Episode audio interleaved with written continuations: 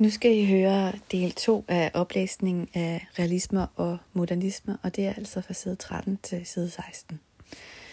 Når I hører den her lydfil, så skal I være opmærksom på, at der findes forskellige former for realisme til forskellige tider, og at forskellene de består i det forskellige fokus, som realismen har. Her har vi oplæsningen, og der hedder øhm, underoverskriften, den hedder realisme, tankestreg realismer. Øh, lige til det første, der er der en, en boks, kan man sige, en faktaboks, der beskriver nogle forskellige forfattere, hvad, hvilke forskellige realismer de skriver under. Og den skal I lige finde inde, under, inde på Lektio under modulet, enten i en pdf, der ligger der, eller den ligger der som et, et, et billede. Her begynder oplæsningen. Realismens vigtigste former kan groft sagtes bundes, groft sagt bundes således. Og groft sagt betyder her, at vi ser stort på det faktum, at mange forfattere ikke nødvendigvis hører hjemme i kun én kasse. Og nu kan I altså så se øh, den her faktaboks, kan man sige, hvor der er forskellige realismer optegnet helt fra sagaer og så frem til 80'erne og det, der kommer efter, som vi kalder minimalisme og dirty realism. Og nu læser jeg så videre. Så godt som al skønlitteratur har realistiske træk. De islandske sagaer skildret på en cool fasong de omsaggribende familiefejder. Og selvom der skal streg under det poetiske i den realisme, man finder i Danmark i de første mange år i det 19. århundrede, var der dog forfattere, som gav læserne indblik i, hvordan modsigelser fulgte med den borgerlige familie. Realismen slår imidlertid først for alvor igennem med det moderne gennembrud fra 1900, 1870'erne selvfølgelig. Man taler om en kritisk realisme, der påviser en række samfundsmæssige forhold, som bør ændres til det bedre. Apropos Brandes øh, opfordring til at skabe kunst, som afdækker for eksempel forkvagtet seksualmoral, kvindeundertrykkelse og fornedrende behandling af samfundets laveste. laveste. I 1920'erne og i 1930'erne får man en social realisme, der både kan ses som en forlængelse af den kritiske realisme og et brud med den. Det sidste, fordi fremstillingerne bliver mere partiske. Tit er de funderet i en socialistisk eller kommunistisk ideologi. Den kritiske realist Henrik Pontoppidan anvender en listig ironi i sin udlevering af samfundets skævheder, mens den satiriske socialrealist Hans Scherfi udstiller den forkvaktede borgerlige opdragelse, som resulterer i alt for mange menneskers forsømte forår, som også er titlen på hans bog fra 1940. En meget lang række forfattere fra forskellige perioder er psykologiske realister – med internationale briller fra Fjodor Dostoyevsky til Ian McEwan, og med danske fra Sten Stens Blikker over Tove Ditlevsen og til Ida Jessen. Den psykologiske realisme, der danner en rød tråd i realismens historie, fokuserer på det enkelte menneskes dilemmaer og svære valg i tilværelsen. I modsætning til den kritiske realisme og socialrealismen er den psykologiske realisme tilbøjelig til at forankre teksten i menneskets indre bevidsthed, som sjældent er præget af en harmonisk forening med omverdenen.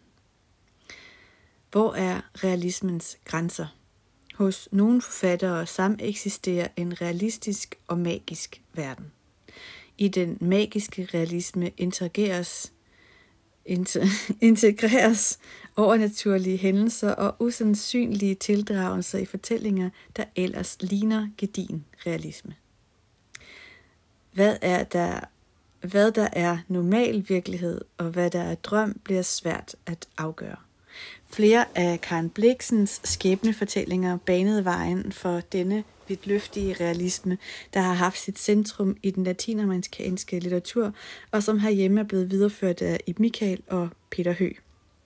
Den magiske realisme kan man af og til også spore hos Kirsten Thorup, Katrine Marie Gullager eller Jens Sondergaard.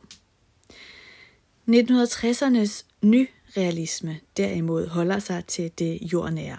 Den gør både op med modernismens kringlede formsprog og med socialrealismens partiske fremstilling. I vid udstrækning var nyrealister som Anders Bodelsen og Christian Kampmann solidariske med den, i parentes middelklasse, verden, øh, parentes slut, verden, de skildrede. Kernen i disse fremstillinger af velstands Danmark er de mentale og sociale omstillingsprocesser. Nyrealismen er 1960'ernes bud på en psykologisk realisme. Dokumentarisme kommer af det latinske ord for at bevise, at godt gøre. Det betyder, at fremstillingen gør brug af sagtekster fra virkelighedens verden. Dokumenter, rapporter, interviews, breve osv. Men til forskel fra den historiske eller journalistiske redegørelse indarbejdes disse vidnesbyrd i en kunstnerisk fri form. Dokumentaristen fortolker virkelighedens hændelser og støtter sig til diverse historiske kilder. Måske taler fortællingen sandt, måske er den mere fiktion end faktuel korrekt. Selvbiografisk orienterede forfattere har gerne på forskellige ledere og kanter flyttet med dokumentarismen. Det kunne fx være en forfatterinde som Susanne Brygger. Senest har man set, hvordan en performancekunstner som pseudonymet Das Bækværk, alias Claus Bæk Nielsen, har lejet kispus med læserne, mediekulturen og den politiske offentlighed i det værk, der hedder Selvmordsaktionen. Beretningen om forsøget på at indføre demokratiet i Irak i foråret 2004, og den udkom i 2005 ligesom forfatteren på skrift har taget lide af sig selv i Claus Bæk Nielsen fra 1963 til 2001, punktum en biografi, og den udkom i 2003. En nyere afart af realismen er dirty realism, hentet fra amerikansk litteratur. Raymond Carver er en repræsentant for denne sceniske og underrapporterende stil, der sjældent indviger læseren i, hvad figurerne dybest set tænker eller føler.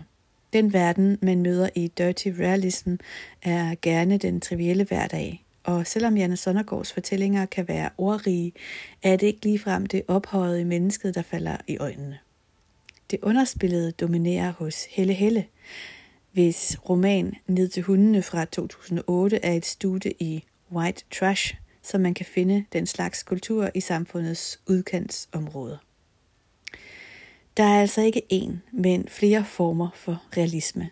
Der er et langt stykke vej fra det tidlige 1800-tals poetiske realisme, som Thomasine Jyllenburg repræsenterer i det uddrag, der blev læst i den anden lydfilm, der hyldede det gode, det skønne og det sande, som på et guldaldermaleri med glade bundepiger og blå himmel. Og som har skabt og som var skabt til at forædle borgerklassen til den realisme, som man finder i vores dages kriminallitteratur, der både vil fortælle om blæbørn, parforhold og udspekuleret mor. Så har vi en underoverskrift, der hedder Tre hovedtræk ved realismen. Realismen udmærker sig altså ved for det første, at den vil skildre kendskærningernes verden. Den tilstræber at gøre det objektivt, med et så nøgternt blik som muligt. Verden observeres med øjne og ører, og i modsætning til romantikken og Biedermeier, skulle realismen ikke sætte, græns, sætte grænser for, hvad man kunne skildre i kunsten. Troskab mod virkeligheden betød, at almindelige mennesker, hverdagssysler, såvel det skønne som det uskønne, måtte medtages. Realismen vil til enhver tid være sand, skildre verden, som den ser ud lige nu, renset for fordomme og vanetænkning. Kunstneren er en iagtager, som for det andet forsøger at gengive iagtagelser i et gennemsigtigt formsprog. Den mimesis, der er idealet, hænger sammen med tiltroen til, at vi i sproget kan skabe en slags parallelverden. Læseren inviteres hermed til indlevelse. Vel befinder vi os i en fiktion, men den mimer virkeligheden. Realismen er for det tredje en historisk foranderlig størrelse. I takt med det samfundsmæssige, den samfundsmæssige udvikling sker der vedvarende en udvidelse af, hvad man forstår ved realisme. Og her slutter den her lydfil.